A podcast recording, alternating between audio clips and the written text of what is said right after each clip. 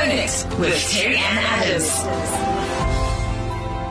Good evening and welcome to OFM, The Sound of Your Life, and welcome to Own It. So, Those Who Live in Cages, a novel that uh, will be released soon, of course, in October. Keep your eyes and ears open.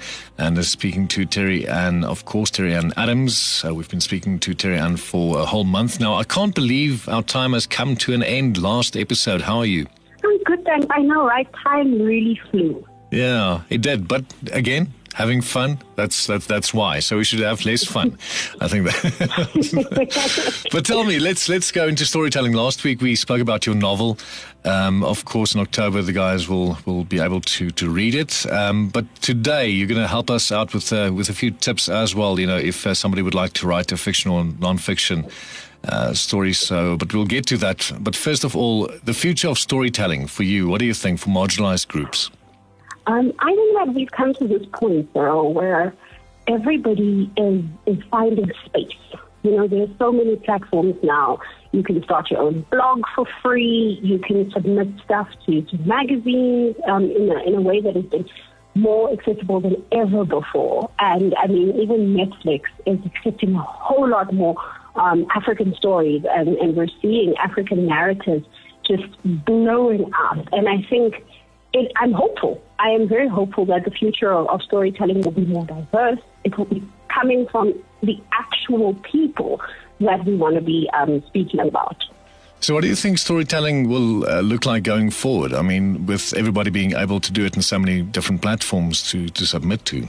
I think it will be more authentic. I think that's the word I'd, I'd like to use. You know, in the past, we've always had, for example, um, with, with, I'll use albinism as an example you know, we've always had pigmented people writing stories about albinism and about the albinotic experience, and it's never been genuine. Now we've got creators with albinism coming out and writing about our own lived experiences from our own perspective. And now you've got this authenticity to the story.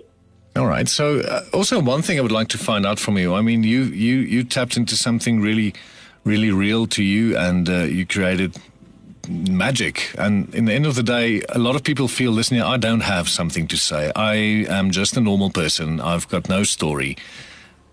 How do you feel about that? You know, so everybody has a story. For as long as you have breath, you have a story. And I do a lot of um, facilitation and training with young content creators. And there's one thing I always tell them you can only write your, you know, you're the only one that can write your story. Nobody else can write your experiences. Nobody can write the story of Cyril, the, the guy that walks around with a balaclava. no, no one. No, just There's no one that can write your story in, in the way you would want to say it. And I think if I can say anything to the listeners, it's write your own story. Even if you don't write it, even if you send yourself voice notes, just to document your experience, to leave that legacy. Now is the time. So, tips? I mean, do you have any tips going through the process yourself already? I mean, what what what would you say? Where do you start? How do you pull it through, and how do you eventually get to the end product? Go, start from the outside in. So think of your big idea, and then start editing from there. So you you say to yourself. I want to write a story about feminism, the disability experience, being in Bloemfontein and seeing the war memorial. You know, start from the outside in and take a broad topic and then narrow it down to your personal experience. And even if it's just a, a 300 word main vakantie essay, at least, you know, you started somewhere.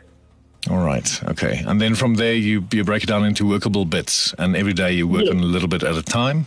Yeah. you break it down to workable bits you say to yourself, okay, I want to write about feminism. Then you go, I want to write about the woman experience. I want to write about my woman experience. I want to write about me giving birth. I want to write about me giving birth first. So can you see, like, you've taken it from this bigger perspective and you brought it down to yourself. All right. Okay, great. Okay, now I want to start getting getting my hands dirty and start writing as well. Um, I'll, I'll, find my balaclava first. I think that's the first thing I need, to, I need to find to be to be authentic in that sense. No, I'm just uh, th- joking. Thank you so much, uh, though. I mean, Terry, you won't believe it. Now five minutes has gone. Wow. it has gone. As, but I must say, thank you so much. It was really, really nice speaking to you and getting to know you as well through the month. And uh, and good luck with your with your novel. I really hope that uh, every copy sells out and that the people can get you know you can reprint and reprint and reprint and just write another book for us as well. So thank you so much for that.